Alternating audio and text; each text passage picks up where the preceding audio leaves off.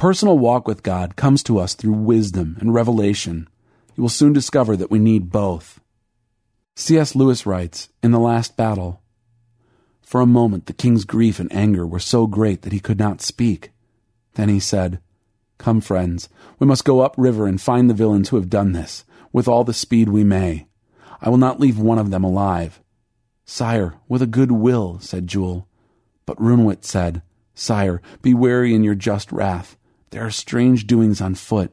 If there should be rebels in arms further up the valley, we three are too few to meet them. If it would please you to wait a while. I will not wait the tenth part of a second, said the king. But while Jewel and I go forward, do you gallop as hard as you may to Cair Paravel. We must go on and take the adventure that comes to us. It is the only thing left for us to do, sire, said the unicorn.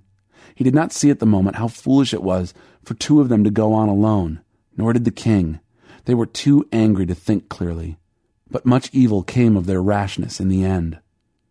King Tirian of Narnia has a good heart, but he also has an unwise heart, an untrained heart. I'd say that's true for most of us. Our heart has been made good by the work of Christ, but we haven't learned how to live from it. Young and naive it remains.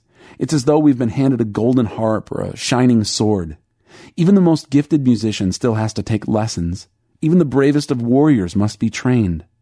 We are unfamiliar, unpracticed with the ways of the heart. This is actually a very dangerous part of the journey. Launching out with an untrained heart can bring much hurt and ruin, and afterward we will be shamed back into the gospel of sin management, having concluded that our heart is bad.